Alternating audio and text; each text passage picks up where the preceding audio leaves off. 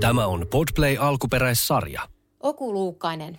Okulla on takana suht tuore työpaikan vaihto. Hän siirtyi vuodenvaihteessa Radionovan Retroperjantaista ja Ysäri-kanavalta Hitmixille.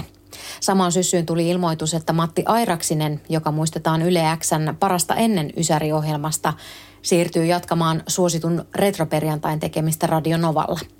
Oku puolestaan päätti aloittaa perjantaissa Retro Radio-nimisen ohjelman Hitmixillä. Millaisia ajatuksia tästä urasiirrosta, mitä siihen liittyy, muun muassa siitä Okun kanssa?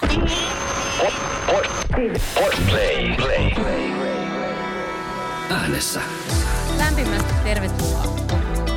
Kiitos paljon. Sä oot tässä joukossa semmonen tyyppi, että mä halusin ehdottomasti sut tähän mukaan. Sä oot tätä nuorempaa polvea. Ai, mahtavaa kuulla. Ja mä itsekin ajattelen noin, koska kun sä pyysit mua tähän, niin mä ajattelin, että onkohan mulla vielä niin kuin merittejä tulla tähän joukkoon. Ihan siis vilpittömästi olen otettu tästä, mutta myös niin kuin ajattelin ihan omaa track-rekordia, että riittääkö se tähän sun podiin. Se todellakin riittää, koska kyllähän nyt ollaan niin kuin ison ilmiön äärellä. Se, mitä sä oot saanut aikaiseksi ja mitä tuolla Ysäri-kentällä on tapahtunut, niin siitä me tänään puhutaan. Hypätään ensin sinne.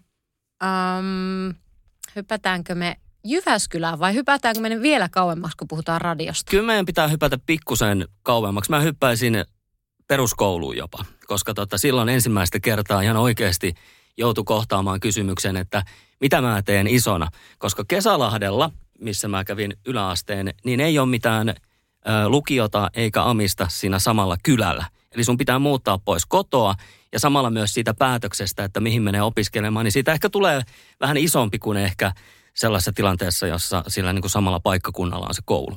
Lukio oli poissuljettu vaihtoehto, koska päättötodistus taisi olla 6,9 tai jotain sen tyyppistä. Opiskelu ei kiinnostanut muutenkaan ihan hirveästi. Ammattikoulussa kaikki vaihtoehdot oli myös vähän jotenkin luontaansa työntää, vie niin kuin tämmöiset perinteiset kädentaidot, ne oli olemattomat. Parturikampaajakoulu kiinnosti vaan, koska siellä on tyttöjä. Taisin muuten laittaa sen myös siihen, kun siihen piti 3 laittaa, mihin haetaan. Leipurikouluun hain myös. Ja ykköseksi tuli radio- ja TV-työn media-assistentti. Minkä takia, niin mä en suoranaisesti muista. Olisiko, että Opo suositteli sitä, että sä oot jotenkin tollainen niin kuin ulospäin suuntautunut, niin se voisi olla sulle jotain. Mutta ei mulla siinä kohtaa ollut mitään hajua tietenkään, että mitä radiotyö käytännössä on. Mutta siinä kohtaa mä tein sen päätöksen ja oon sillä tiellä nyt edelleen. Oikeastaan tämä on ainut duuni, mitä mä oon tehnyt niin kuin pitkäjänteisesti. Muutamia niin kuin poikkeuksia lukuun ottamatta, niin kuin vajaa vuosi Hesburgerissa ja jossain vaiheessa möin naisten lehtiä ja näin poispäin. Mutta siitä oikeastaan niin kuin lähti mun radiotie. Sitten valmistumisen jälkeen pääsin aika nopeasti tällaiseen TV-ohjelmaan kuin Voice Out, joka tuli TV2, jossa esiteltiin tulevaisuuden radiokykyjä. Ja tässä oli Yle X:llä mukana muun muassa Katja Vauhkonen, joka tunnetaan nykyisin ehkä promoottorina paremmin. Timo Haapala, joka täällä Bauer-medialla on tuolla ATK-osastolla ja muutamia muita hahmoja. Ensimmäistä kertaa siis siellä törmättiin. Mä olin 17 ja se oli tosi tärkeä kokemus, koska mä pääsin heti valmistumisen jälkeen niin kuin jotenkin kiinni radioon. Ja vielä niin kuin Yle X:lle aika isoihin kuvioihin. Se tuli telkkarista ja näin poispäin. Ja silloin mä ajattelin, että musta tulee niin kuin supertähti. Mä näin jo sen, että sedulaan saa vippikortin ja kaikki on helppoa ja ihanaa. Ja silloin ehkä myös ensimmäistä kertaa mulla nousi päähän. Ja siitä sitten seurauksena tuli nämä Hesburgerit ja muut, koska niinku, ei se ollutkaan niin helppoa ja ihanaa. Toisaalta se opetus siinä kohtaa, niin mä kannan sitä edelleenkin myös mukana. Heti nopeasti sain maistaa jotain ja se vietiin myös yhtä nopeasti pois. Niin se on kyllä varmasti auttanut sitten niinku tulevaisuudessa aika paljon. Juha Vuorinen sanoi haastattelussa, että ihmiselle talentille tulee usein näitä tavallaan niin kuin pitkällä ajalla voi tulla useampiakin näitä usein nousemisia päähän.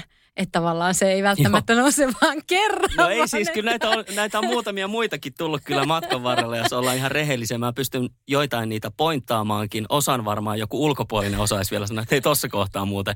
Mutta nämä kaikki on ollut sellaisia, jotka on saanut musta aika varovaisen ja tosi analyyttisen niin kuin itseään kohtaan. Että mä koitan arvioida koko ajan itseäni, että pystynkö mä suorittamaan sen, mitä mä itseltäni oletan. Ja sitten kun mä huomaan, että okei, mä en kuulosta siltä, miltä mun pitäisi kuulostaa radiossa, siinä ei ole sitä tarvittavaa intohimoa, mikä radiotyössä on ihan keskeinen osa, intohimo.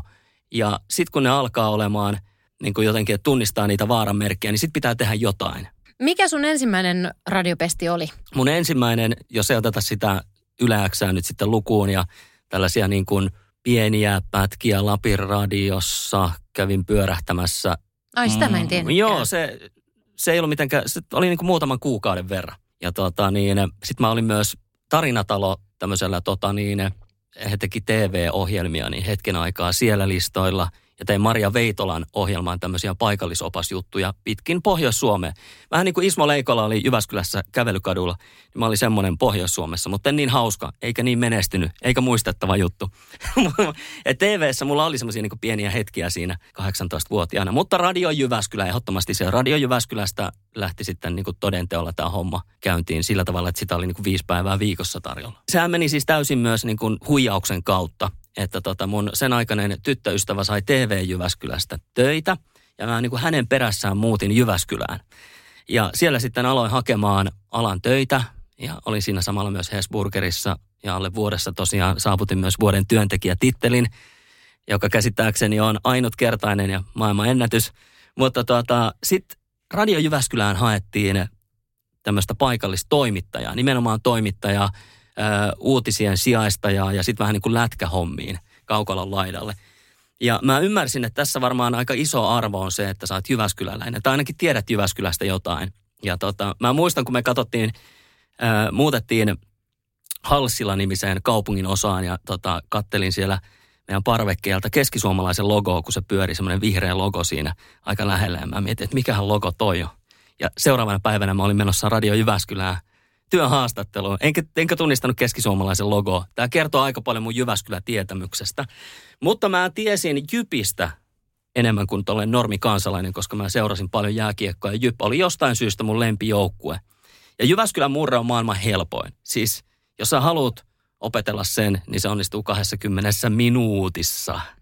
Ja mä vedin sillä Jyväskylän murteella, puhuin Jypistä ja se meni täydestä Pertti Perämäkeen ja kumppaneihin ja he sitten palkkasi mut. Myöhemmin tietysti selvisi, että mä olin asunut Jyväskylässä siinä vaiheessa niin kuin vajaan vuoden, enkä oikein tiennyt mistään mitään Jyväskylän suhteen, mutta siitä se lähti ja siellä ihan menestyksekkäästi se homma meni sillä tavoin, että aika moni pitää mua jyväskyläläisenä ja ajattelee, että mä oon Jyväskylässä asunut koko elämäni.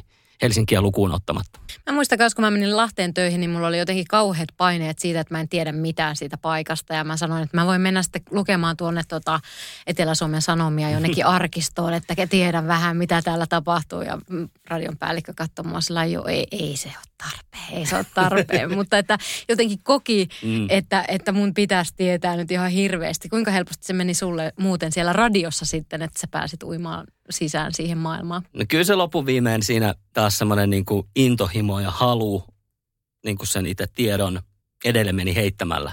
Että mä halusin niin kovasti radioon. Se oli niin kuin, se on mun edelleenkin suurin intohimo ja haave olla radiossa töissä. Ja sen takia mä oon aina jotenkin otettu, kun tulee aina niin kuin tietyllä tapaa vuosi lisää, niin mä sanoin, että okei, vitsi, hommat jatkuu. Mutta silloin se tuntui jotenkin ihan järjettömän isolta jutulta, että mä voisin päästä Radio Jyväskylään, että mulla on mahdollisuus olla siellä työhaastattelussa, koska täytyy sen verran ottaa taaksepäin, että mähän olin hakenut sen Voice Outin jälkeen joka ikiseen radiokanavaan Suomessa. Radio Dayhinkin laitoin hakemukseen. Ja muistan, kun sieltä soitettiin, että mä en kuullut kirkkoon haittaakseen. Mä en tiedä, että oliko se, minkä takia toi kristillinen radio ei silloin musta kiinnostunut, en tiedä, mutta se oli siis, mä olin jotenkin niin kuin myös siinä kohtaa tosi myös vähän niin kuin väsynyt siihen hakemiseen. Ja sillä tavalla, kun sen hetken sai sinne Radio Jyväskylään, niin kyllä mä käytin sen kaiken poverin ja tahtotilan, että sillä paikallisosaamisella nyt tuskin oli sitten kuitenkaan niin suurta merkitystä, että se halu oli siinä se kaikkein isoin juttu.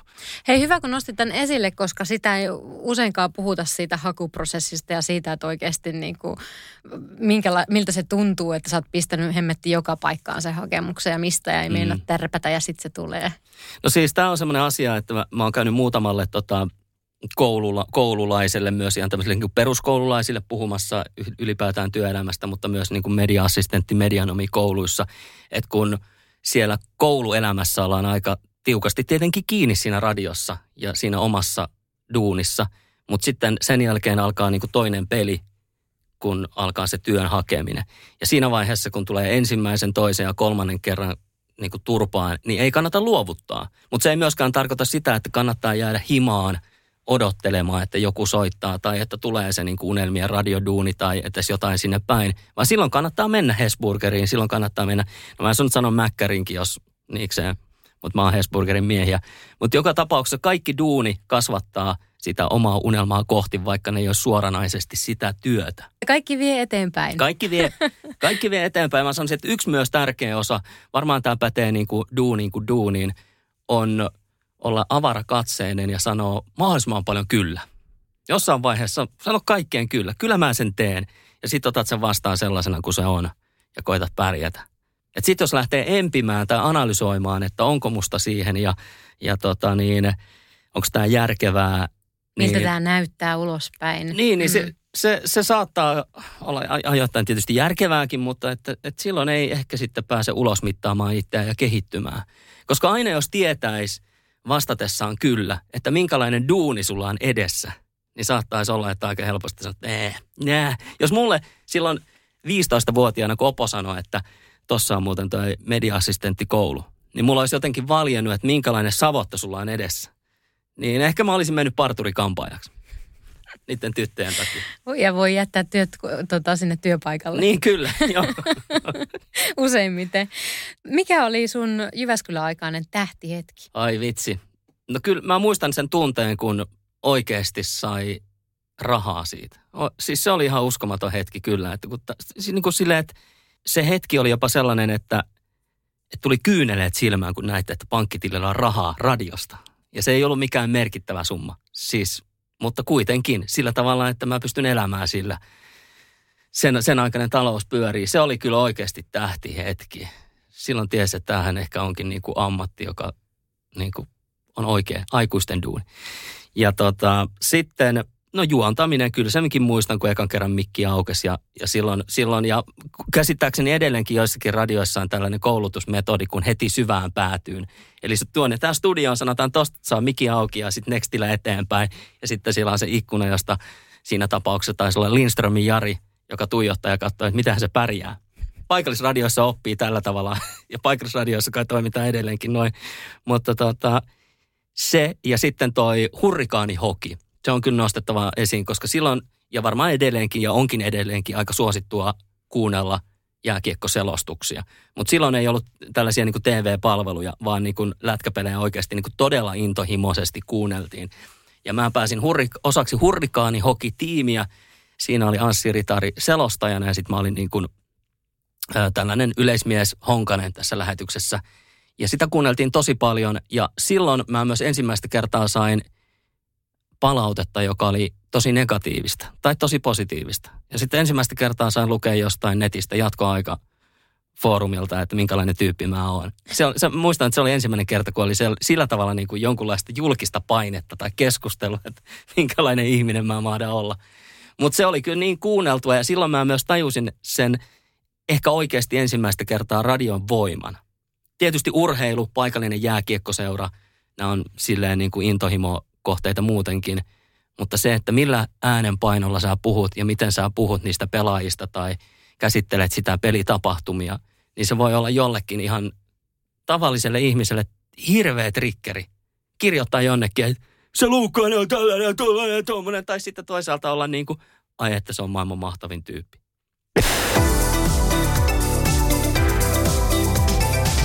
Helsinki kutsui sitten tuossa, mitä se oli, 2010-2011, oliko? Vitsi, nämä vuodet on mulle, niin. Mä olisin sanonut 2009, mutta 2010 on varmaan. Joo. Otetaan siitä väliltä se. Joo. Onko sillä nyt niin väliäkään? Ei. Mutta siis, joo, siinä oli muutamia vuosia Radio Jyväskylässä takana. Itse asiassa silloin jo olin Radiokaalassa ensimmäistä kertaa ehdolla Radio Jyväskylästä. Taisin olla 2 vuotena vuoden radiojuontaja. Ehdokas silloin ei ollut paikallisjuontaja kategoriaa. Tästä nyt jälkikäteen on aika katkera. Ja Radiokaalasta noin yli ylipäätään. Voidaan puhua siitä myöhemmin, mutta mulla on painavaa sana. Mutta silloin ensimmäistä kertaa olin toteamassa, kun Jaajo Linnonmaa voitti. Ja silloin olin varma, että mä voitan. Mä en ymmärrä, minkälaisella niin kuin itsevarmuudella Radio Jyväskylästä tulin gaalaan miettimään, että mä oikeasti voitan täällä jotain. Mutta siis se oli silloinkin yleisöäänestys. Se oli silloin yleisöäänestys. Ehkä tullaan taas siihen, mistä puhuin tuossa aikaisemmin ja mikä myöhemminkin on ollut aika ohjaava tekijä mun uralla. Että mä aloin olemaan epätyytyväinen en siihen radioon, en siihen ympäristöön, en siihen työkavereihin tai tälleen, vaan itteeni. Vaan yksinkertaisesti silloin mä niin kuin, että mulla ei ole jotain intohimoa. Mä tulen tänne ja suoritan. Ja sitten kun mä koitan kertoa siitä muille, niin muut ei ymmärrä. Muut sanoo, että tämähän kuulostaa hyvältä. Ja silloin mä aloin hakemaan aktiivisesti Helsingistä töitä. Ja lopulta sitten natsas Unna Sormunen, sen aikainen Voisa radiokanavan kanavapäällikkö, ohjelmapäällikkö, jotain tältä väliltä, niin soitti ja sanoi, että tuutko töihin. Että Sini Virtanen, nykyinen Koskenseppä, on lähdössä Voisen illasta kiertämään maailmaa ympäri. Että tuli sitten siihen. Ja sitten katsellaan, että mihin hommat siitä etenee. Mä olin silleen, että matkalla. Juna oli postettu. Joo, mä olin jo siinä vaiheessa, niin kuin siinä puhelun aikana jo aloin pakkaamaan kamoja, koska mä olin odottanut sitä ja hakenut sitä seuraavaa steppiä. Ja siinä se sitten oli ehdottomasti niin kuin yksi tähän asti sen uran hienoimpia hetkiä, kun Unne soitti. Ja sitten Unne kysyi, että paljon sä haluat liksaa. Ja mä en yhtään oikein ajatellut, siis no harvoin puhutaan rahasta, mutta mä nyt puhun rahasta. Muistaakseni mulla oli kuukausliksa Radio Jyväskylästä joku 1902 tonnia. Mä laitoin 100 lisää. Unne myös kätteli sen heti puhelussa. Selvä. Otetaan tää tollo sisään. Maksakaan mitään. Ihanaa. Voi, että sä olit ihan sillä niin nöyränä. Joo, ja jos Unne olisi sanonut silleen, että otetaan 500 pois, mä olisin, että selvä. Et siinä vaiheessa ei niinku rahalla ollut mitään väliä, eikä sillä niin kuin sitten myöhemminkään ole ollut mitenkään hirveästi merkitystä, mutta ehkä semmoinen kun oma arvo kasvaa, niin samalla myös alkaa miettimään noita asioita, mutta silloin sillä ei ollut mitään merkitystä. Nyt piti ottaa lainaa, että pystyi elämään Helsingissä. No siis näinhän siinä lopulta kävi, että mulla oli joitain säästöjä, mitkä sitten palo siinä, mutta tokihan siinä oli myös vähän elämäntyyliä, että kun pääsi Helsinkiin, niin sitten kyllähän mä joka viikonloppu olin baareissa ja sitten siinä kävi myös sillä tavalla, että kun tämä pesti varmistui, ja mä ajattelin, että asunto löytyy ihan samalla tavalla kuin se aikaisemmin on löytynyt Jyväskylässä ja Outokummussa ja Rovaniemellä, kun vaan avaat niin kuin paikallisen sanomalehen ja katsot sieltä jotain. Niin viikko ennen ensimmäistä työpäivää mulla ei ollut asuntoa. Sitten lopulta mä muutin soluasuntoon, koska se oli ainut mitä löytyi. Oli aika mielenkiintoista aikaa itse asiassa, koska Voisa oli silleen niin kuin kohtuullisen menestynyt kanava. Ja sitten siihen tuli yhtäkkiä aika paljon juontajavaihdoksia. Samalla myös markkinat muuttui sillä tavalla, että musiikkiprofiili vaihtui. Kanava oikeastaan vaihtui siinä lyhyessä ajassa, nyt mä sanon karkeasti 3 kertaa. Joo. Kuulostaa raikkaalta, me rakastamme musiikkia. Tulee telkkarista, ei tule telkkarista. Tehdäänkö telkkaria vai radiota ja juontaja vaihtuu ja näin poispäin. Että siinä oli niin kuin paljon käänteitä ja mä näin myös sen. Se oli oikeastaan aika hienoa, että pääsi näkemään myös tällaisen tuuliajotilanteen, mihin niin kuin mikä tahansa radiokanava voi ajautua, jossa markkinoiden mukaan tehdään muutoksia, ei lähe, mitä tehdään kun ei lähe, tehdään muutoksia tuohon, ei lähe, tippuu vaan ja tippuu. Ja sitten kun tämä on maratonlaji, kun ne muutokset, niiden, siis mun mielestä niin kuin jokainen radiokanava, kun tehdään joku formaatti, niin se on 5 vuotta, mikä pitäisi antaa, mutta kun tämä on hektistä peliä, niin aika harvoista 5 vuotta sitten kuitenkaan pystytään antamaan asialle, mutta et silloin se oli kyllä niin kuin melkoista myös tekijöille. Mutta oli se silloin tosiaan, kun Voisen iltaan menin, niin sitten mulla oli semmoinen ajatus, että nyt pitää päästä primetimeen. Ja silloin mä ensimmäistä kertaa niin kuin ajattelin tämmöistä primetime-ajattelua, että on olemassa noin niin kuin juontajat ja sitten on olemassa nämä juontajat. Ja noiden joukkoon mä haluan päästä. Ja sitten se hetki tuli Heräämö-ohjelmaan Suvi Hartlinin kanssa ja Koiramies Västin kanssa mentiin juontamaan. Ja silloin se, mun mielestä mulle esiteltiin se asia sillä tavalla, että tämä on nyt hieno tilaisuus juontaa tätä aamua. Todellisuus kuitenkin oli, että aamuun oli jo valittu toiset juontajat. Ja me oltiin vaan niin kuin täyttämässä siinä joku tämmöinen välikäppi. Ja mä muistan sen hetken, kun sitten esiteltiin, että hei tänään, kun tämä tuli vielä telkkarista, TV5, kun se nyt oli sitten. Niin, että tänään on semmoinen aamu, että tuohon teidän studion ikkunan taakse tulee vilkuttamaan uudet juontajat. Ja mä olin silleen, että voi perse suti, että tämähän on niinku ihan tällainen, niinku, että niinku, miten tähän voi suhtautua, kun sä oot silleen, että, ai, että siis mitkä tulee? Ai niin joo, sulle pitikin kertoa, että ne uudet juontajat tulee. Ja ne tulee vilkuttaisi, ne vilkuttakaa niille. Mutta joo, ei siinä sinällään. Se oli ihan hyvä oppikoulu ja silloin kyllä täytyy sanoa, että kun hyvin usein tekijänä, kun ajattelee, että mun pitäisi olla tossa tai mä ansaitsen tämän, niin todellisuus saattaa olla se, että et sä oot kyllä oikeastaan vielä siihen valmis. Palataan siihen hetkeen, kun mä ajattelin, että musta tulee tähti silloin Voice Out TV-ohjelman aikoihin ja silloin Juuso ja Peltsi hajos ja siihen etittiin toista juontajaa ja mä olin silleen, että toi on mun paikka ja hainkin siihen. En saanut, mutta jos mä olisin saanut sen paikan, niin en mä olisi ollut vielä niissä raameissa, että mä olisin pystynyt täyttämään ne saappaat. Mä vähän ajattelen jollain tavalla heräämöjuttuakin sillä tavalla, että kun mä sain sen hetkeni siinä, niin se tuli ehkä liian nopeasti. Et mun olisi pitänyt vielä saada kilometrejä alle, että mä olisin pystynyt siinä vakuuttaa. Oli ne uudet juontajat tulossa tai ei. Että kyllä yleensä siinä kohtaa, kun itse ajattelee, että mä oon niin kuin nyt tohon valmis, niin todellisuus on 3 vuotta. Tuo 3 vuoden päästä. Mutta siitä ei mennyt ihan niin kauan, kun tuli sitten retroperjantai. Niin, mutta sekin tuli kyllä niin kuin pettymyksen kautta ja niin kuin en sitä pyytänyt, vaan tosta sitten siirryin juontamaan tämmöistä kuin päivän Oku-show, iltapäiväohjelmaa. Ja se ei sitten ollut ilmeisesti ihan kaikkien mieleen tai se ei suorittanut sillä tavalla, kun sitä oltiin ajateltu, että se suorittaisi. Ja sitten mut siirrettiin iltaan, mikä tuntui jotenkin tosi musertavalta. Että mä siinä vaiheessa, kun tulin Helsinkiin, niin mä tulin tavoittelemaan tähtistatusta. Mä ajattelin, että musta tulee juontaja tähti. Ja nyt mä oon taas tässä. Että onko tässä niinku seuraava niinku setti se, että mä lähden Jyväskylään takaisin. Ja silloinkin muuten hain joka ikiseen radiokanavaan. Muistan, kun täällä kaapelitehtaalla istuin tossa ja laitoin ihan joka paikkaan hakemuksia, että mä haluan täältä nyt fakauttiin, että mut laitettiin tänne iltaan taas niinku hakemaan vauhtia, mitä se edes tarkoittaa. No, mutta aika nopeasti mä myös siitä sitten niinku tokenin ja ajattelin, okei, nyt lähdetään sitten tekemään niinku kovalla drivilla tätä.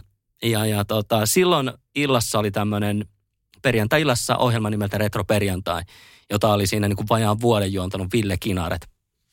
Ja formaatti oli se, että siellä soi niinku retron mukaisesti kaikenlaista retroa. Ja sitten mä niinku aika nopeasti hiffasin, että mä en oikein saa tästä kasarista tässä kohtaa fiiliksiä ja sitten mä aloin soittelemaan sellaista musaa, mikä mun mielestä sopii perjantai-iltaan ja josta mä tiedän eniten ja jonka mä niin kuin kokisin sinne parhaaksi. Ja sitten myöhemmin Jussi Mäntysaari, joka oli musiikkipäällikkönä, niin kysyi multa, että onko sä alkanut soittelemaan siellä nyt, mitä sattuu? Mä sanoin, joo. Jussi, okei, no se on ihan fine. Ja se oli oikeastaan siinä kohtaa myös se kiinnostuksen taso muilla retroperjantaita niin kuin ajatellen. Että ei se niin kuin, ei ketään silleen hirveästi kiinnostanut, että mitä siellä tapahtuu. Ja sit mä aloin tekemään sitä aikaa silleen fiiliksellä ja tähän päivään saakka teen edelleenkin perjantai-iltaa täysin omalla niin kuin fiilispohjalta. Siellä voi tapahtua ja silloin siellä tapahtui paljon asioita, jotka ei niin kuin oikeasti ole soveliaita radioon, niin kuin biisien päälle laulamista ja jossain vaiheessa mä aloin silleen, että hei, vedetäänkö yli, tehdäänkö lähetystä tuonne aamuyöhön saakka ja kaikenlaista sellaista, niin kuin, mitä mä siinä kohtaa niin kuin hyvin tunnepohjaisesti päätin vaan tehdä. Eli ne siemenet on ollut jo sillä ajalla, mitä tavallaan sä kannat vieläkin mukana. Mun mielestä se on se, mitä se oli silloin ja se, mitä mä teen nyt, niin on aika lähellä samaa. Toki siihen on tullut niin kuin kuvaan se, että se on tosi menestynyt formaatti tai formaattikin on jotenkin mun mielestä niin kuin vaikea ajatus itse asiassa tässä kohtaa.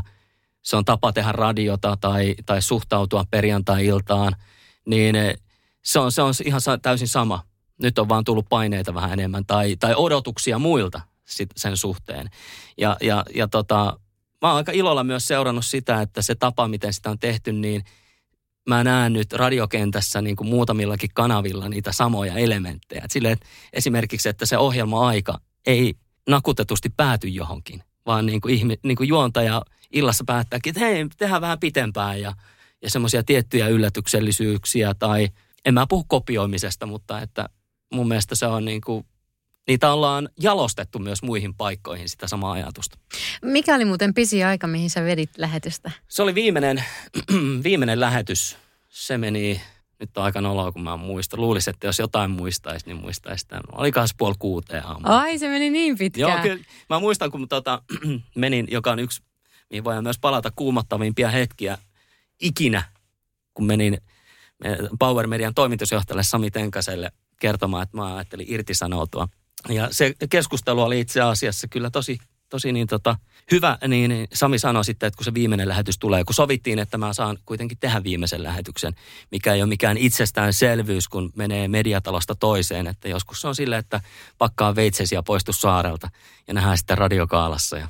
Mutta sovittiin, että semmoinen viimeinen lähetys tulee, koska tässä nyt on tehnyt tuon ohjelman suhteen aika pitkän päiväduuni ja rakentanut sen, niin tämmöiset tietyllä tapaa jäähyväiset on ihan paikallaan ja ehkä vähän outo, jos niitä ei olisi. Niin Sami sanoi silloin, että kai sä silloin sitten vedät yli ja teet niin kuin sen niin pitkän lähetyksen kun lähtee. Niin kyllä se oli aika selvää, että silloin vedetään yli.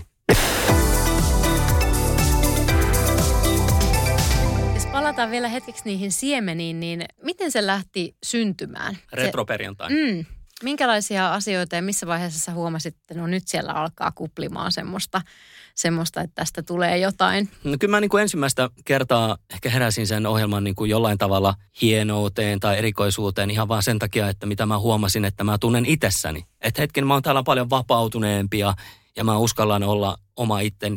Se ei ole nimittäin itsestään selvää, että pystyykö radiossa olemaan vapautunut ja oma itsensä. Siis sellaiset tyypitkin, jotka on tehnyt vuosia, niin mä kuulen, että tulee juontajana studioon ja sitten poistuu sieltä sellaisena kuin on. Ja miten pystyy yhdistämään sen juontajuuden, joka on osa sitä ammattilaisuutta siihen omaan persoonaan. Niin mä väitän, että retroperjantaissa mä olin ensimmäistä kertaa Oku Luukkainen. Kaikki ne hyvineen ja huonoinen puolineen. Ja silloin mä myös sitten tajusin, että ei siihen tarvitse myöskään 7 minuutin spiikkiä.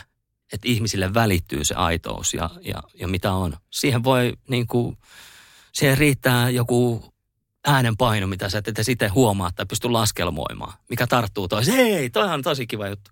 Koska muutenhan ne kaikki biisit on olemassa olevia kappaleita. Laitetaan ne peräjälkeen.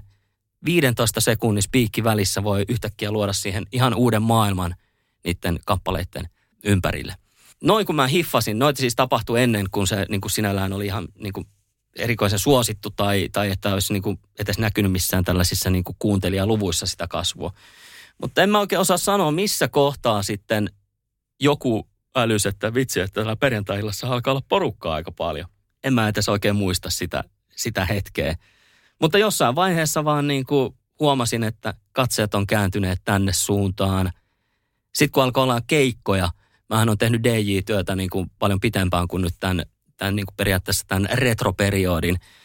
Niin sitten kun palasi DJ-hommiin ja sitten siellä näki, että ihmiset tulee niin kuin puhuttelemaan nimenomaan perjantai-illan juontajaa, niin silloin ehkä myös niin kuin eka kertaa tajusi, että okei, että sä kuuntelet tätä todella. Siis sä kuuntelet perjantaina. Joo, joka perjantai. Niin kyllä se sitä kautta pikkuhiljaa sitten alkoi valkenemaan, että tässä on jotain. Suora palaute kentältä. Joo. Ja siis tuo oli hauska, kun sä sanoit tuosta olemisesta studiossa, koska esimerkiksi Katja Stoll sanoi sen, että hän on nyt vasta alkanut hiffaamaan, että miten tätä tehdään ja miten tämä homma niin kuin menee.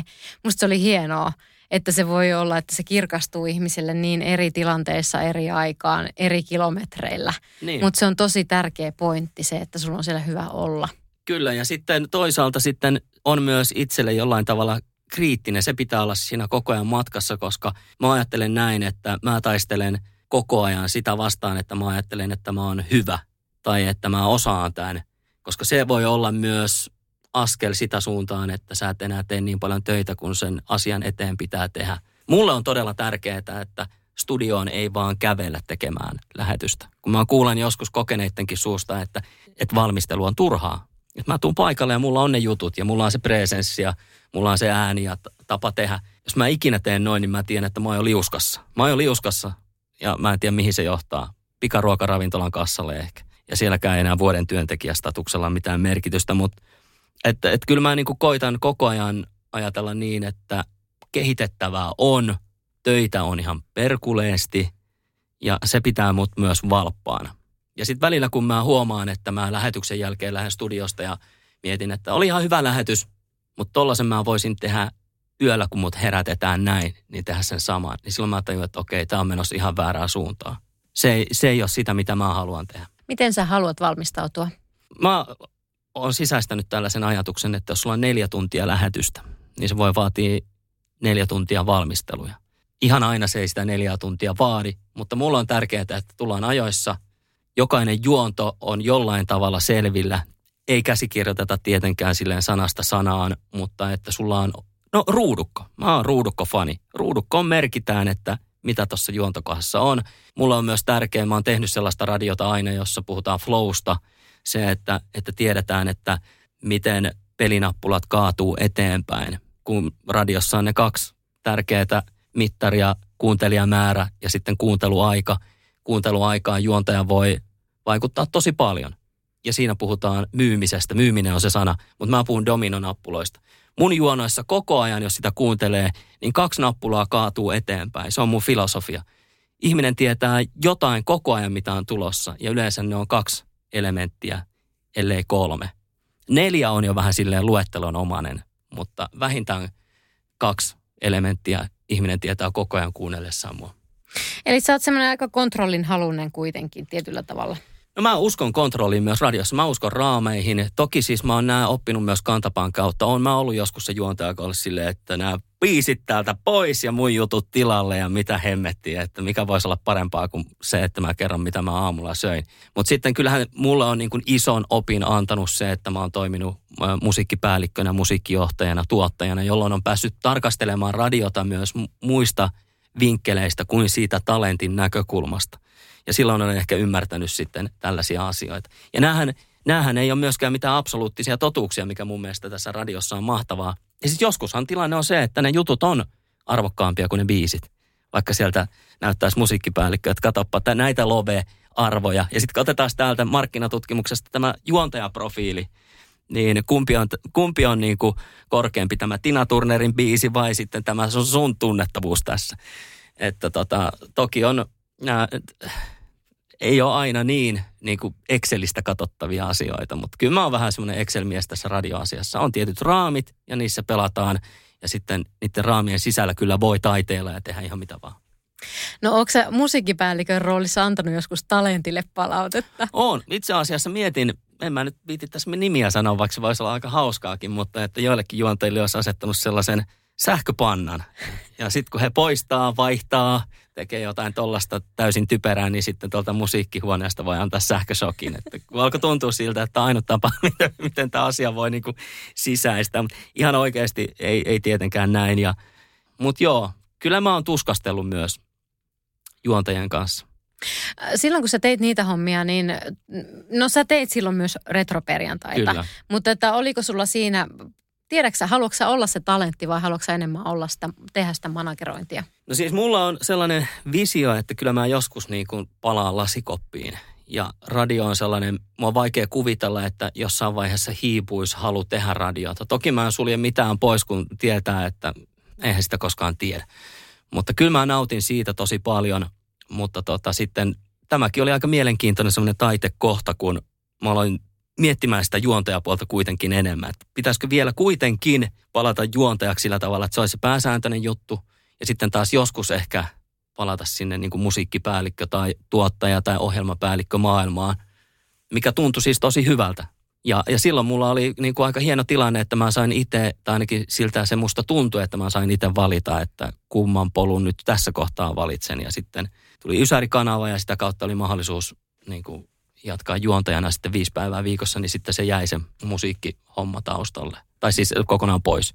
Radion tekemisessä yksi sellainen suuri intohimo, mikä on tullut myöhemmin, on ollut se, että saa kehittää toisia tekijöitä ja sitten tarkastella sitä kokonaisuutta vähän niin kuin isommasta perspektiivistä kuin vaikkapa sitten sen oman ohjelman tai oman juontamisen kautta. Että kyllä mä aina on ollut vahva tiimipelaaja. Ja mä uskon, että tulevaisuudessa mä tulen olemaan ihan hyvä ohjelmapäällikkö tai kanavajohtaja tai toimitusjohtaja.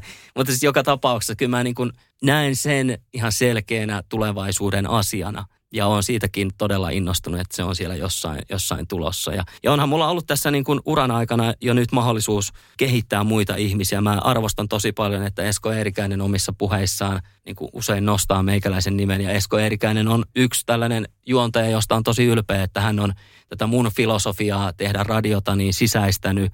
Ja mä kuulen edelleenkin, kun mä kuuntelen Eskoa, että tuolla on niitä oppeja, joita mä oon hänelle antanut ja joita hän on jalostanut sitten omaan käyttöön. Valdo on sellainen, että lähdettiin aika nolla tilanteesta omalla tavalla radion tekemisen suhteen. Ja nyt sitten mulla on ollut juontajakollegana Saara Forsberg, joka jo aikaisemmin tehnyt radiota. Ja hänen kanssaan ollaan tehty tiettyjä harjoitteita, mitä noiden äsken kahden mainitun kanssa myös ja hyvässä vauhdissa ollaan. Ja mä saan tosi paljon siitä irti, kun mä näen toisen onnistumista ja kehittymistä. Miten teillä on mennyt? Miten Saara Forsbergin kanssa. Nee. Tosi hyvin on mennyt, että toki me vähän demotettiin ennen ensimmäistä lähetystä, mutta olihan se enemmän tai vähemmän mun sekä sitten Hitmixin ohjelmapäällikön Petra Piiparin uskoa, että Saara on hyvä. Enhän mä voinut omalla tavallaan tietää, että miten tollainen tyyppi, joka on ihan selkeästikin julkistunnettu, siis maailmanlaajuisesti jopa, että miten hän nämä mun opit tulee ottamaan vastaan, koska aina julkisuuden henkilössä on kuitenkin se haaste, joka on jo pystynyt muilla alustoilla tekemään sisältöä, että hänellä on joku näkemys siitä, että miten se asia tehdään. Ja sitten tulee Oku Luukkainen sanomaan, että hei, me tehdään tätä radiota nyt tällä tavalla. Ja hänellä varmaan on joku visio, miten hän ehkä olisi sen tehnyt. Mutta se oli hienoa huomata, että hän näki sen, että mä oon kokeneempi radiontekijä ja otti niitä oppeja, ottaa siis koko ajan vastaan. Ja toisaalta sitten se, mikä hänellä on se tapa tehdä sitä sisältöä, niin hän pystyy tuomaan myös sen radioon. Et siinä mielessä sanoisin, että tämä on mennyt paremmin kuin uskalsin arvata. Että. Tiesitkö sä silloin, kun tämä talonvaihto tuli, että Saara tulee sun kaveriksi? En tiennyt. Että minkä takia nyt vaihtaa duunipaikkaa tai radiosta toiseen, niin yksi iso syy olisi kuitenkin se, että mä tiesin, että mulle tulee juontopari. Ja se oli mulla yksi sellainen, ellei suurin, varmaankin suurin syy, että mä haluan tehdä pari juontoa ja kehittyä siinä. Ja kokeilla, että miten mun siivet siinä kantaa. Koska mä myös koin sitten, että mä oon hyvä yksinjuontaja ja mä pystyn tekemään tuommoista retroperjantai-tyyppistä ohjelmaa suurella intohimolla ja flowlla ja just niin kuin mä sen haluan tehdä.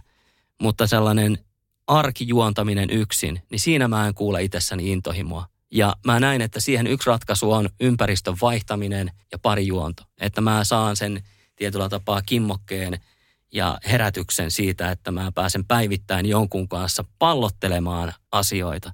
Yksi juontaminen on siinä mielessä, kun sä pääset tietyn rutiinin kanssa sujuksi, niin se alkaa toimimaan kuin junan vessa. Mutta siinä on se haaste, vähän niin kuin heittelisit palloa seinään. Että kun sä heität sen pallon siihen seinään, kun susta tulee hyvä pallon heittäjä, niin sä osaat heittää siihen sillä tavalla, että sä otat sen varmasti kiinni. Ja sitten siitä alkaa tietty jännitys katoamaan. Pari juonnossa, kun sä heität pallon toiselle ja se heittää sulle takaisin sen, niin siinä on vähän jännitettä, että miten se tulee sieltä takaisin. Sen takia myös parijuontaminen on paljon haastavampaa mun mielestä kuin yksijuontaminen. Monethan ajattelee, että parijuontaminen on helpompaa, kun siinä tehdään yhdessä sitä sisältöä. Niin mä sanoisin, että siinä kohtaa niin ei ole vielä kilometrejä takana, vaan se on paljon haastavampaa. Oikeastaan yksin on helpompaa juontaa ja tehdä niin kuin hyviä sisältöjä kuin kahdestaan, mutta kahdestaan mahdollisuudet on isommat. Esimerkiksi tätä sun podcastia, olen suuri fani, niin kuunnellessani niin jotenkin mä ajattelin, että ne isot suuret radio-ohjelmat on kuitenkin aika pitkälle parijuontoa tai sitten kolmen kauppaa. Että mitkä on menestyksekkäitä, muistettavia, isoja radio-ohjelmia, joissa on ollut yksi talent paikalla. Ne voi olla niin kuin retroperjantai-tyyppisiä, parasta ennen tyyppisiä, joissa sitten se niin kuin flow on siellä se iso juttu ja tietty semmoinen perjantai-tunnelma, mutta että jos se pitää toistaa 4 kertaa viikossa, retroperjantai ei toimi 4 kertaa viikossa tai 5 päivää viikossa, niin sit mä halusin nähdä, että onko musta tekemään jotain sellaista, mistä tässä sun podeissa on paljon puhuttu ja kerrottu. Mun mielestä retroperjantai on hyvä esimerkki siitä, että ei mun haave ollut tehdä retroperjantaita tai perjantai-iltaa tai iltalähetystä. Itse asiassa sehän oli se asia, jota mä jossain vaiheessa ajattelin, että ei hemmetti, että taas illassa. Et sillä tavalla pitää olla myös itselle reilu ja armollinen, että ne unelmat, jotka tuolla on tai päämäärät, voi vaihtua. Ja se voi olla yhtäkkiä jotain muuta kuin sä olit itse ajatellut. Et sillä tavalla mä oon vieroksunut sitä ajatusta, että lukitaan joku kohde ja mennään sitä kohti, ja jos ei päästä siihen, niin petytään. Koska sen kohteen ympärillä on paljon asioita, joita sä et voi edes tietää tai nähdä. Ja ne voi olla yhtä isoja tai isompia unelmia tai parempaa tai niin. Tai yhtäkkiä se paikka, sä koit, että helvetti täällä illassa ja yhtäkkiä sen ympärille alkaa tapahtua asioita. Nimenomaan. Ja radiossa mun mielestä tämä prime time-ajattelu on jotenkin raadollista ja siitä pitäisi päästä niin kuin, tässä on iso vastuu esimiehillä ja pomoilla, ettei jotkut juontajat tunne, että tossa on ne prime time-juontajat, sitten on me, jotka usein on päivä- ja iltajuontajat tai viikonloppujuontajat. Radiossa aina kun mikki aukeaa, niin sulla on mahdollisuus aina. Oli se niin kuin vuorokauden hetki mikä tahansa. Tai sitten verkko. Joskus kuulee, se on mun mielestä niin kuin todella erikoista, kun juontajat silleen, että ei vitsi, kun meillä ei ole tolppaa siellä tai täällä. Mitä se vaikuttaa siihen sun tekemiseen millään tavalla? Että ootteleksä sä, että okei, sitten me ollaan tekemään timanttista settiä, kun Joensuussa on tolppa. Ja laita tekniikalle viestiä, että en mä ala vielä tää. Tää on vaan puolivaltakunnallinen, Eihän mä ala tekemään. Sitten vasta täysiä, kun tulee se Joensuun tolppa. Niin, nimenomaan. Että kyllä radiossa aina, ja oli paikallisradio tai nettiradio tai mikä vaan, niin on mahdollisuus tehdä niin kuin iso vaikutus ja merkitys sille omalle tekemiselle. Et sekin oli kyllä sellainen, joka retroperjantain kautta mulle valkeni sille, että wow, että tämähän on niin kuin paljon parempaa kuin mikään, mitä mä itse asiassa on ajatellut tai unelmoinut. Että ei se ehkä aamujuttu ollutkaan se. Niin, sä et ehkä osannut edes unelmoida tuommoista. Kyllä, tämä nimenomaan oli sieltä, että mulla oli se fokus siellä prime timeissa, mutta se oikeastaan oli jotain vielä parempaa illassa. Ja onneksi sitten päädyin sinne tekemään sitä ohjelmaa, ja sehän on niin kuin upea juttu. Upea juttu, ja mä itse asiassa keskustelin aika merkittävän radiovaikuttajan kanssa, edelleenkin merkittävän radiovaikuttajan kanssa, ja hän sanoi, kun hän on tarkastellut koko radiokenttää ja osa sitä on ollut meikäkin, niin hän sanoi, että hän on ajatellut sua aina sellaisena niin kuin off-prime-juontajana. Hän sanoi sen joitain vuosia sitten. Ja se on mulla jäänyt kummittelemaan silleen, että joku ajattelee todella noin, että sä oot sellainen off-prime-juontaja. Ja siitäkin mä silleen niin kuin nyt tässä viime aikoina on saanut aika paljon voimaa, että katsotaan. Ysäri-yhteisö. Puhutaan siitä. Joo. Miten sä sitä luonnehtisit? Se on aika tiivis. Vähän vaikea sitä niin kuin ajatella. On varmaan olemassa tämä niin kuin hardcore-porukka, jota voisi vaikka sanoa tässä jysäristeiksi, jotka on niin kuin silleen henkeä vereen ja pikkusen silleen myös ysärinörtti, että he tietää Two Limitediltä enemmän kuin 3 biisiä. Ja sitten on olemassa ihan tällainen niin kuin, iso joukko, joka fiilistelee niitä isoimpia biisejä ja sitten sitä tunnelmaa ja sellaisia niin kuin pintapuolisia asioita. Ja mulle sitten lopun viimein aika tärkeä osa retroperjantaissa oli se, että se ei ole pelkästään niin kuin ysärinörttien ohjelma. Että mua ei niin kuin haittaa soittaa joka perjantai Ecuador, jos sitä toivotaan. Mulla oli ajatuksena heti alusta lähtien, että se on hyvän mielen ohjelma. En mä sitä oikeastaan edes ajatellut alun perinkään pelkästään ysärimusa-ohjelmana. Että siellä voi ihan hyvin soida Bass Hunter ja Kaskaada ja tällaiset. Että johonkin se raja sit pitää kuitenkin vetää, mutta että enemmän se on niin kuin Eurodance-ohjelma tai tasabiitti-ohjelma tai Oku Luukkaisen ohjelma, kuin että se olisi vaan niin kuin ysäristien ysäriohjelma. Mutta totta kai se oli aika leimallinen osa sitä ja iso osa, eikä siinä sinällään. Mutta jossain vaiheessa mä törmäsinkin siihen, että kun sen ohjelman löysi tällaiset niin kuin hardcore-tyypit, niin niitä alkoi aika nopeasti nyppimään se, että täällä soi nämä isot hitit ja miksei se olisi sitten toi B-raidan niin kuin toi ja tää ja näin poispäin. Sitten mä vaan sanoin, että kun ei tämä ole se ohjelma myöskään. Ja mä olin tosi yllättynyt aina kun törmäsi tähän termiin erikoisohjelma. En mä sitä silleenkään ajatellut koskaan. Että toki erikoisohjelma siinä mielessä, että se soittaa jotain muuta musaa kuin kanavan niin kuin muu musiikkitarjonta, mutta ei se myöskään mun mielestä ole ihan puhtaasti sitä erikoisohjelma. Hyvän mielen ohjelma. Jos se hyvän mielen ohjelma on erikoisohjelma, niin sitten retroperjantai on erikoisohjelma. Se ylivetäminen on sellainen, mikä aina herätti ihmisissä sellaista mun mielestä loppuun asti. Ja tänäkin päivänä mun ohjelmassa sitten tuolla Hitmixillä on, tämä vedetään yli edelleenkin siellä, että ihmiset on todella innoissaan siitä, että se lähetys jatkuu. Ja se päätös tehdään yhdessä. Se tehdään aina yhdessä. Siis tähän vedetään yli juttuun täytyy sen verran palata, että sehän ei ole itsestään selvää, että vedetään yli. Vaan tämä kysytään aina, tämä haetaan tämä lupa ihmisiltä, ohjelman Facebook-ryhmässä kysymällä, että vedetäänkö yli. Jos sinne tulee satoja kommenttia, niin sitten se lähetys jatkuu. Eli se päätös tehdään kuuntelijoiden kanssa yhdessä. Onko sulla, mikä se on se raja? No en mä sitä koskaan määritellyt, enkä mä koskaan ollut tilanteessa, jossa ihmiset olisi kirjoittanut, että ei. Joo. Et kyllä aina, kun on kysytty, niin siihen on niinku saanut sen luvan, mutta hyväksynnän tälle asialle.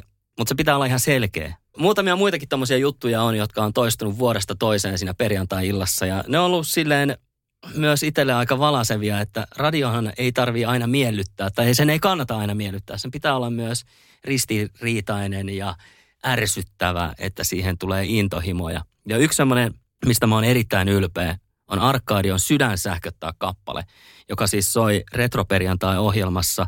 Ei aivan sieltä ihan alkuvuosilta, mutta siis vuosia, joka perjantai. Arkadion Sydän sähköttää on rasittava biisi. Se ei soi siellä sen takia, että se olisi ihan hemmetin hyvä biisi. Sen soittaminen lähti sillä tavoin, että tapailin yhtä mimmiä, joka esitteli tämän kappaleen. Ja mä suhtauduin siihen ihan niin kuin kaikki muutkin, jotka kuulee sen ensimmäistä kertaa. On tämä vähän rasittava. Sitten mä ajattelin, no mäpä soitan sen Retroperjantaissa. Sitten mä soitin sen ja sain aika paljon viestejä, että älä enää soita sitä. Ja silloin mä ajattelin, että vitsi, mäpä soitan sen vielä kerran. Sitten tuli vielä enemmän viestejä. Ja sitten se vaan niin kuin kasvoi kuin lumipallo se asia. Ja sitten se alkoi mennä siihen, että osa ihmistä laittoi silleen, että jos sä soitat sen, niin mä enää ikinä kuuntele sua. Ja sitten seuraavana perjantaina sama tyyppi laittaa sen viestin, mutta sillä on vaan enemmän huutomerkkejä.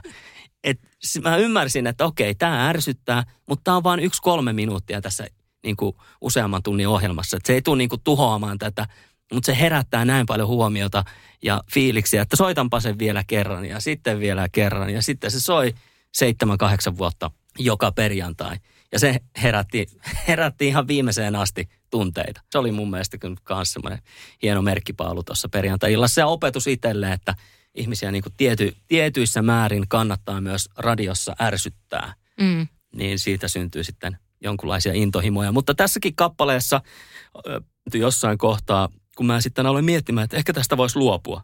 Että jätetään tämä pois. Taisi olla siinä kohtaa, kun Retroperjantai-ohjelma oli Novalla ollut jonkun aikaa. Voisa radiokanavalta ohjelmahan siirtyi Novalle. Ja mä kysyin ihmisiltä, että mitä jos lopetetaan tämän biisin soittaminen? Ja mä olin saanut niin kuin vuosia viestejä siitä, että lopeta sen soittaminen. Mä sain ihan älyttömästi viestejä siitä, että sä et voi enää lopettaa sitä, koska se kuuluu tähän perjantailta. Että onhan se ärsyttävä, mutta se kuuluu. Ja yksi palaute jäi mulle jotenkin erityisesti mieleen, kun sellainen kuvan perusteella. En mä tiedä, minkä takia mä kävin analysoimaan hänen ikään, mutta siis 40 nainen niin laittoi Facebookissa viestin, että hän kuuli tämän, että sä mietit, että sä luovut siitä Arkadion Sydän sähköttää kappaleesta, että heillä on tilanne se, että lapset ei mene nukkumaan ennen kuin se soi. Että älä tee sitä. No okei.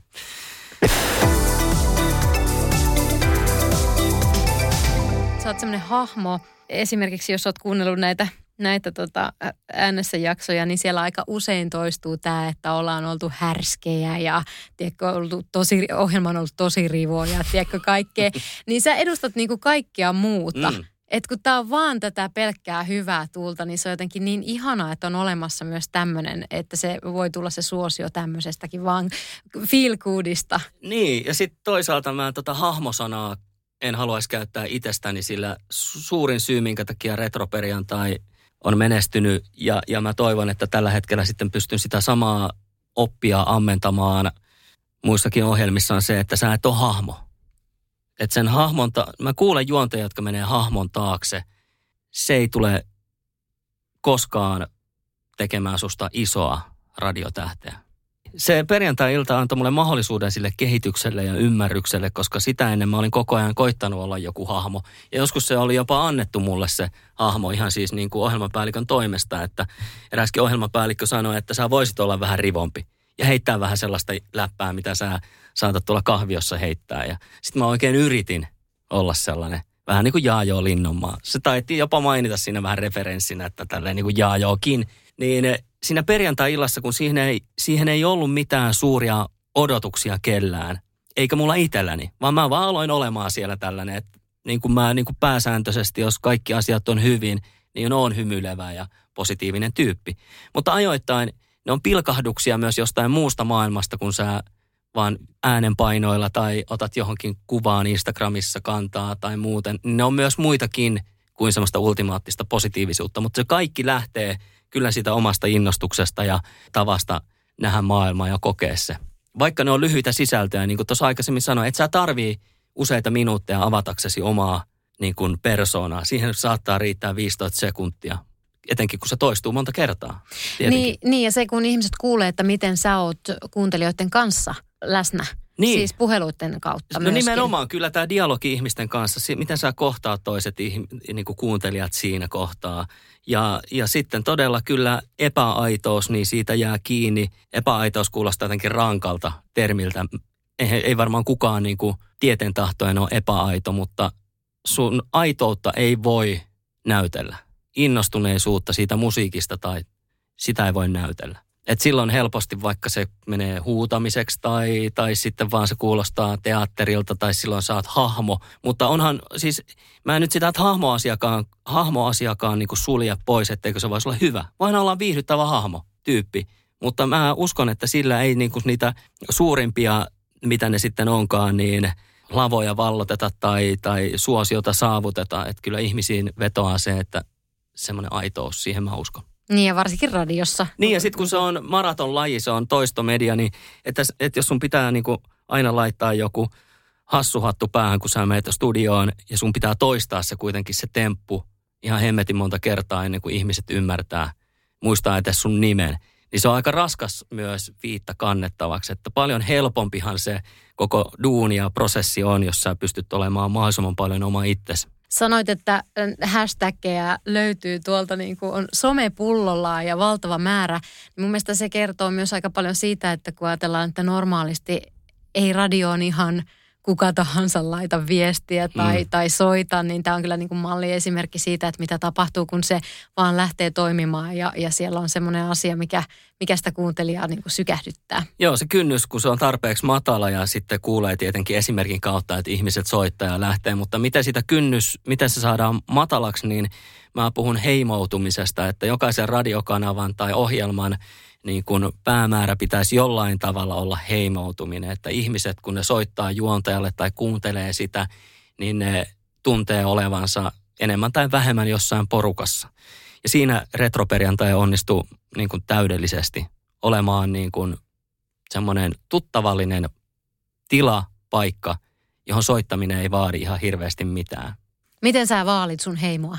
No siis sosiaalinen media, ehdottomasti yksi niin kun iso osa sitä, että olet aktiivinen siellä ja jaat siellä asioita ja keskustelet ihmisten kanssa ja millä tavalla sä keskustelet. Tämäkin on aika paljon helpompaa, jos sä oot oma itsesi koko ajan, eikä sun tarvitse miettiä sitä. Ja sillä tavalla esimerkiksi retroperjantai-yhteisö syntyi ja miten sitä kasvoi niin iso. Mä en voi sanoa, että mä olisin sosiaalisen median ammattilainen millään tavalla. Mä vaan jaoin sinne asioita, jotka niin kuin koin siinä hetkessä tai jossain kohtaa, että mäpäs laitan sen sinne ja tonne.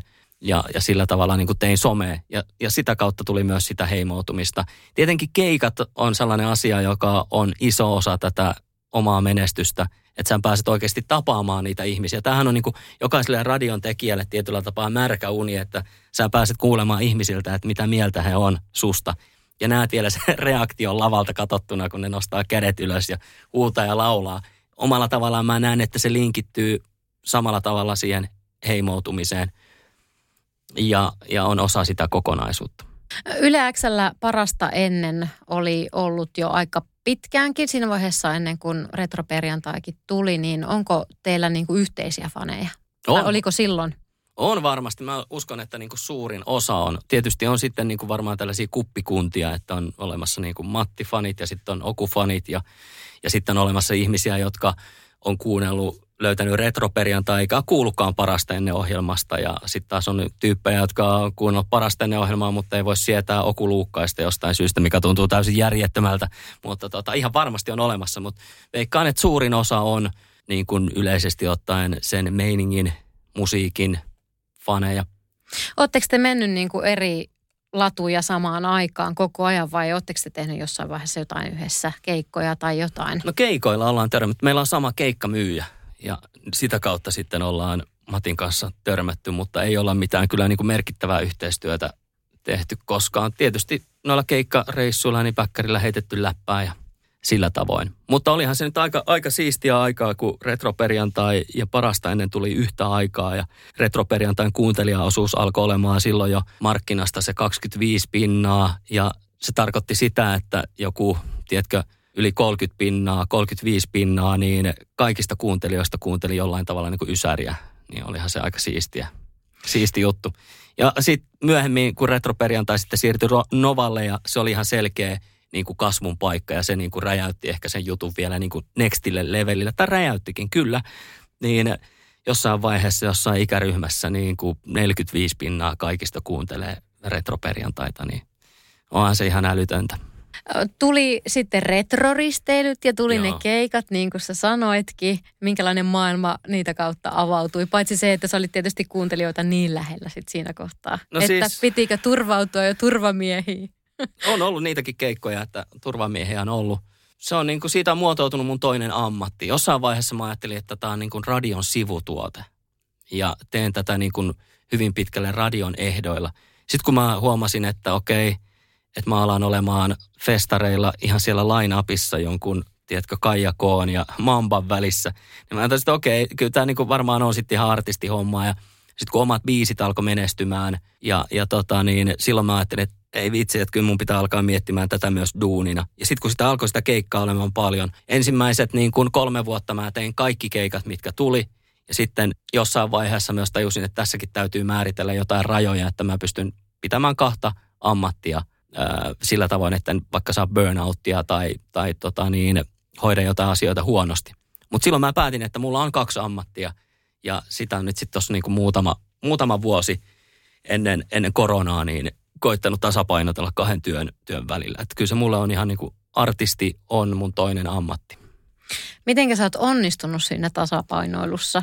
Välillä hyvin ja välillä huonosti. On ollut niitä hetkiä, että aika sumeena on ollut alkuviikon, kun on niin kuin viikonlopussa tehnyt vaikka 3 keikkaa ja sitten mulla on ollut ihan selkeästikin tasapainoteltavaa tällaisissa elämäntavoissa, että jonkun verran tulee alkoholia juotua keikkojen yhteydessä, joka on ihan sellainen, kun koronasta päästään, niin ehdottomasti yksi kehityksen kohde, että ei välttämättä niin kuin puolikasta jallupulloa ja 6 olutta kannata juoda joka keikan yhteydessä, että jälkeen tai ennen, koska sitten kun siitä tuli ammatti ja niitä määriä alkoi olla, ne määrät alkoi olemaan ihan niin kuin millä tahansa artistilla. Ja tietysti, että ne korvaukset alkoi olemaan tosi hyviä. Ja sitten siinä alkaa pyörimään myös muitakin ihmisiä mukana, teknikkoja ja tälleen. Niin ei sitä voi myöskään ajatella silleen, että lähtee viikonloppuna jonnekin hupireissulle. Niiden kanssa tasapainoilua. Tähän mennessä antaisin itselleni puhtaat paperit, mutta on ollut hetkiä, jolloin on nähnyt, että tästä ei ole ihan hirveän pitkä matka luisua johonkin väärään suuntaan. Kuinka paljon olet kokenut kateutta? Tuo on kuitenkin aikamoinen story, mitä sullakin on. No, toivottavasti jonkun verran, koska olisi jotenkin aika pettynyt, etteikö joku jossain olisi vähän kateellinen. Mutta ehkä se enemmän liittyy tähän keikkailupuoleen, minkä on niin kuin konkreettisesti nähnyt. Että on ollut jossain, missä on ollut, tiedätkö, tupa täynnä ja sold out. Ja sitten siellä lavan reunalla on talon DJ kädet puuskassa ja näkee sen naamalta, että mikäs pede säkin luulet olevas. Ja se on toisaalta mun mielestä ihan, no se on ansaittua ja se on myös inhimillistä, mutta itse on koittanut sitten aina tollasien kokemuksien jälkeen itselle täsmentää sitä, että jonkun toisen menestys ei ole multa pois. Ja etenkin tässä radiomaailmassa, jos palaan siihen, niin monet juontajat ihan liian paljon hirttäytyy siihen, että mitä muut tekee tai saavuttaa ja tuijottaa muiden kuuntelijalukuja.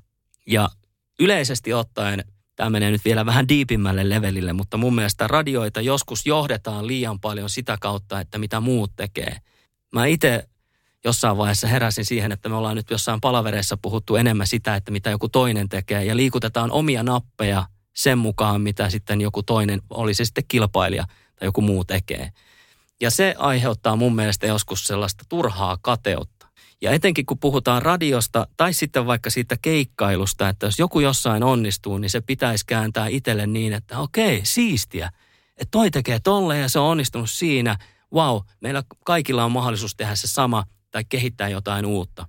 Etenkin kun markkinat on pieniä, radioala kuitenkin on jokseenkin niin kuin No, tällä hetkellä se on 2 rakennuksessa Helsingissä. Se on lasikuutiossa ja kaapelitehtaalla. Niin pitäisi ymmärtää se, että vaikka se ei olisi siinä omassa rakennuksessa se onnistuminen, niin se on yhteisen asian puolesta silti hyvä signaali. Ja niistä pitäisi pystyä iloitsemaan. Pystyykö sä pitämään sen oman pelin, kun täälläkin nyt kuitenkin vastaus tuli Bauerilta. Sä siirryit Hitmixille ja täällä sitten Matti aloitti Novalla, niin mikä oli fiilis siinä vaiheessa? No enemmän mä olin ehkä niin kuin harmissani siitä, koska mulla oli niin kuin myös unelma, että retroperjantai päättyy joskus. Ja mä näin sen niin vahvasti sellaisena niin kuin omana hengen tuotteena, niin se tuntui ehkä ja tuntuu niin kuin epäreilulta, että vähän niin kuin, että joku leikkii sun lapsen kanssa ja leikkii sillä ihan eri tavalla, kun sä näet, että sillä pitäisi leikkiä. Mutta toisaalta mä pystyn samaan hengenvetoon sanomaan, että enhän mä omista sitä nimeä, että eihän mulla ole siihen niin kuin sinällään muuta kuin tämä mielipide. Mä olisin antanut tämän kauniin asian hiipua sellaisenaan, mutta se, että joku toinen tekee perjantai-iltaa, niin en mä siitä osaa, enkä mä sitä ikinä osannut olla harmissani tai kateellinen. Siinä ei ole mitään ongelmaa. Mun mielestä niin kuin Matti on hyvä radiontekijä, ollut aina, on edelleen, ja se ei ole multa ollut silloin, eikä se ole nytkään pois, eikä mitkään muutkaan peliliikkeet. Mä en omista perjantai-iltaa, enkä ysärin soittamista, enkä mitään. En ole siis, tämä asia ei mua vaivaa, paitsi toi, että sen tarinan olisin halunnut, että se jollain tavalla saa erilaisen lopun. Sun loppu olisi ollut totaalinen loppu. No mä olisin sen nimen antanut jäädä historiaan sellaisena, kun Härdelli on jäänyt tai Aamupojat on jäänyt. Mä rakensin sen sillä tavalla, että se on mun legacy, se on se mun muisto. Mutta siihen ei sitten tullut mahdollisuutta. Ja se on myös yksi syy, minkä takia Retro Radio-ohjelma on. Että mä sain siitä sen kimmokkeen, että okei, peli jatkuu. Mä en vielä saanut huokasta sille, että okei, mä tein sen sinne ja rakensin sen, vaan se niinku... Tämä homma jatkuu. Se on suurin syy varmaan, että... Universumi järjestää sulle näitä asioita, jotka pistää sut tekemään taas. Niin, ja mielenkiinnolla mä ootan, että mitä niin kuin muutamia vuosien jälkeen tästä asiasta ajattelee, miltä nämä niin kuin näyttäytyy nämä jutut, että mikä oli niin kuin minkäkin asian merkitys. Oletko sä saanut paljon postia, siis fanipostia? Joo, siis yksi osa myös retroperjantaita on mainittava, on postikorttitoiveet. Ja tämä lähti ihan sillä tavalla, että eräs kuuntelija, tai mä en tiedänkin kuka, vaan Pate, joka myös palkittiin ensimmäisenä vuoden retroperjantai-kuuntelijapalkinnolla. Siis retroperjantai-ohjelmassa on palkittu vuoden kuuntelija.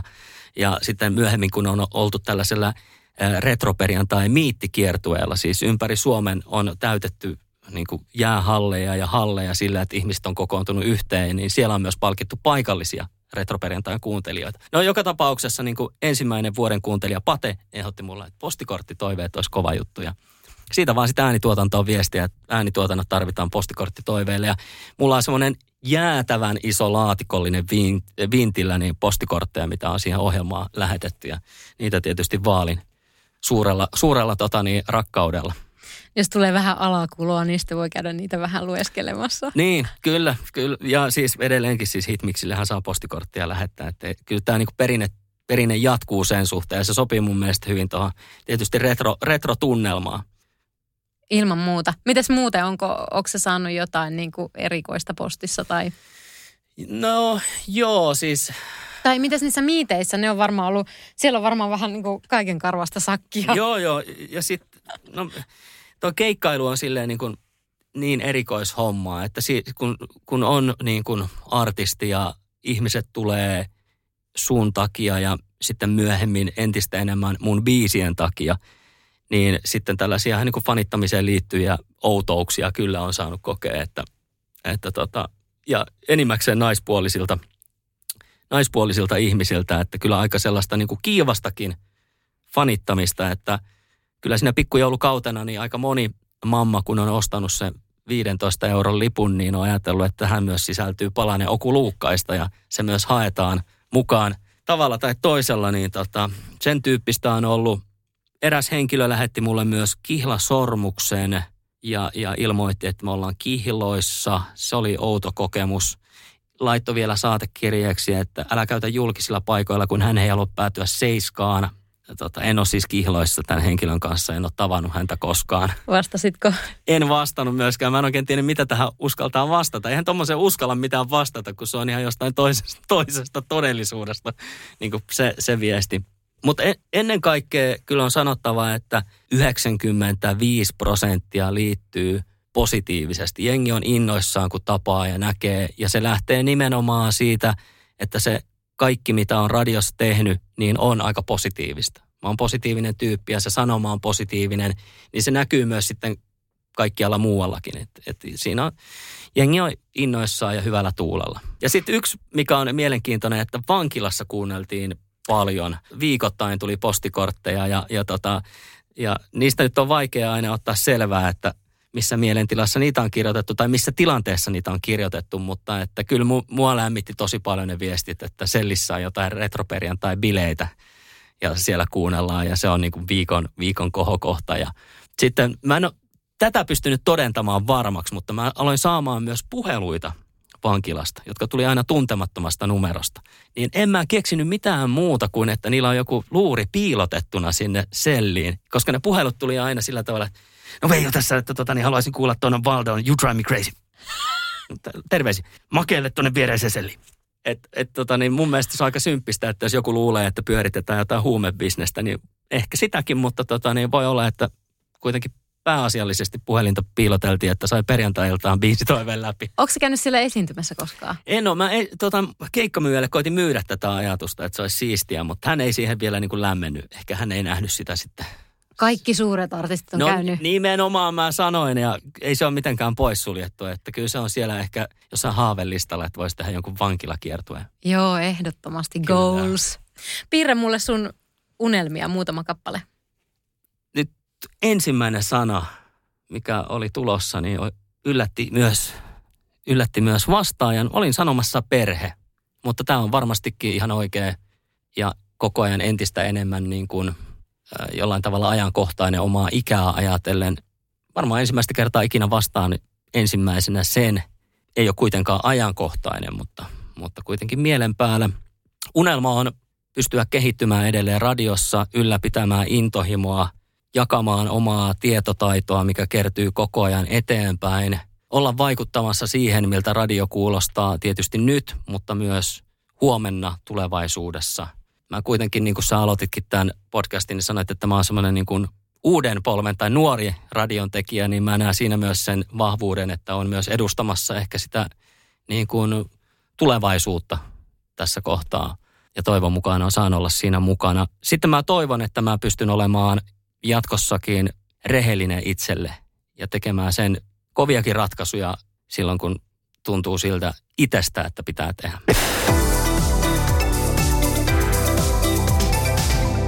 Miten se meni radiomaailman Leonardo DiCaprio? Puhutaan nyt niistä radiokala-ehdokkuuksista. No on oikeasti. Siis mä sanon, että mä oon pikkumainen, kun mä sanon tällä tavalla, että mun mielestä on tosi epäreilua, että mä en voittanut siellä yksilöpalkintoa. Mutta ehkä se johtuu siitä, että mä oon ollut oikeasti eholla ihan hemmetin paljon. Ja hemmetin monessa kategoriassa. Ja silloin kun puhutaan yleisöäänestyksestä, niin turha niin kuin urputtaa sen enempää. Mutta sitten kun on ollut jossain näissä tuomareiden valitsemissa kategoriassa vaikka musiikkipäällikkönä, niin kyllä mä oon ollut aika rikki. Mutta se on enemmän mun pikkumaisuutta. Ja yhdellä pokaalilla, onko sillä mitään merkitystä? No mulle on. Steffille vaan terveisiä. Että on ollut kyllä katkeria hetkiä siellä. No mun täytyy sanoa, että kyllä mullakin on, ei omasta puolestani, mutta väkeni puolesta. Että mutta se on ihanaa, että meillä on tämmöinen gaala, joka herättää näin paljon intohimoja. Joo, mutta mä oon koettanut senkin suhteen nyt niin kuin muuttaa vähän sitä omaa suhtautumista. Totta kai siis mä oon tämän suhteen pikkumainen ja syntinen se on minäkin. Kateellisuudestahan se niin kuin omalla tavallaan lähtee. Mutta just mistä puhuin tuossa aikaisemmin, että kun markkina on kuitenkin kohtuullisen pieni ja jokainen onnistuminen on kuitenkin kaikille hyväksi jollain tavalla. Se pitäisi pystyä sisäistämään. Niin se mua siellä radiokaalassa on kyllä alkanut vähän hirvittämään ja toivon, että siihen tulee muutos, että kun on niin vahvasti kaksi isoa taloa, että ne on siellä eri pöydissä – ja sitten taputetaan omille kiivaasti ja sitten vähän laiskasti muille. Niin omalla tavallaan, että pystyy näkemään myös sen toisen talon palkinnossa jotain hyvää tässä isossa kuvassa, niin se olisi mun mielestä tärkeää. Ja mä itse asiassa mietin tällaista, että olisi mahtavaa joskus kokeilla, sitten voidaan sen jälkeen katsoa, että oliko se ihan paska idea vai ei, niin sotkea niitä pöytiä. Minkälaista olisi, että ei olisikaan kaksi pitkää pöytää, jossa ollaan tuttavien kanssa, vaan yhtäkkiä oltaisiin siellä kuin radioperhe. Radiomaailman kehut, kenelle tai mille tiimille lähtevät Oku Luukkaiselta? Saako niitä olla monta, ketä kehua? Voi kehua, kyllä nyt saa kehua. Ai vitsi, mistähän tässä nyt oikein lähtisi? Kyllä mä haluan kehua tähän alkuun Henri Bäriä, Radio Keskisuomalaisen ohjelmapäällikkö. Hän on sellainen, sanotaanko, että Jyväskylässä niin yksi mun mielestä isoimpia paikallisradiotekijöitä nuoresta iästä huolimattaan, mutta hän on se, jota tullaan Jyväskylässä muistelemaan, että muistatko sen tyypin. Ja hän on niin kuin valinnut sen paikallisradiouran ja sen, että hän tekee sen radiouran Jyväskylässä ja se, että lähti tekemään Radio Keskisuomalaista, niin oli hänelle iso päätös ja hieno haaste ja hän on myös hyvä ystävä. Sen lisäksi on kyllä pakko kehua, näitä on niin monta, tämä voi olla, että tämä tulee kestämään. Anssi Honkanen on yksi mun niin kuin isoja myös esikuvia. Hän on radioon intohimoisesti suhtautuva mega-ammattilainen, jolla on pitkä radioura takana, mutta pitkä vielä edessä. Ja mä näen Anssissa aika paljon samaa myös kuin itsessä, että se niin kuin, hän on juontajana, tekee tietyt jutut ja saavuttaa siellä ne tietyt päämäärät, mitä on asettanut. Ja sitten alkaa sitten se ohjelmapäällikkö tai joku tämmöinen duuni. Se on mun mielestä ihan itsestään selvä hänen kohdallaan. Ja nimenomaan se, että hän on pystynyt sen intohimon säilyttämään ja opiskelemaan ja vaatimaan itseltä ihan selkeästikin. Ja koko ajan enemmän eikä jäänyt laakereille lepäämään, niin sitä arvostan isosti. Esko Eerikäinen niistä lähtökohdista, että kaveri on jollain tavalla niin kuin aika vahvastikin meritoitunut 7 päivää lehti julkikseksi, niin menee ja opiskelee uuden ammatin. Käy ne periaatteessa samat portaat, mitkä kaikki muut työharjoittelusta ensimmäiseen niin kuin duuniin pienen pettymyksen kautta seuraavaan ja koko ajan semmoinen tietynlainen kasvutarina tuossa iässä ja noilla pohjilla niin on mun mielestä niin kuin todella hieno ja merkityksellinen. Rene Mäkinen on yksi, hän on hyvä ystävä, mutta Renen kanssa meillä on sellainen historia, että vaalin sitä kyllä niin kuin ilolla ja ehkä se vaatisi jonkun oman podcastin, että jos näitä kaikkia kehuja hänestä sanoisi, mutta että Jere Jääskeläinen, Niina Jokiaho, onhan näitä vaikka ketä tässä voisi luetella, mutta sitten jos niitä alkaa enemmän luettelemaan, niin sitten enemmän harmittaa, että on jonkun jättänyt sanomatta.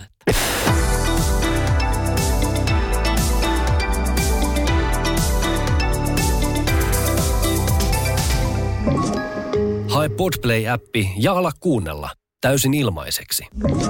Podplay, kotisi podcasteille.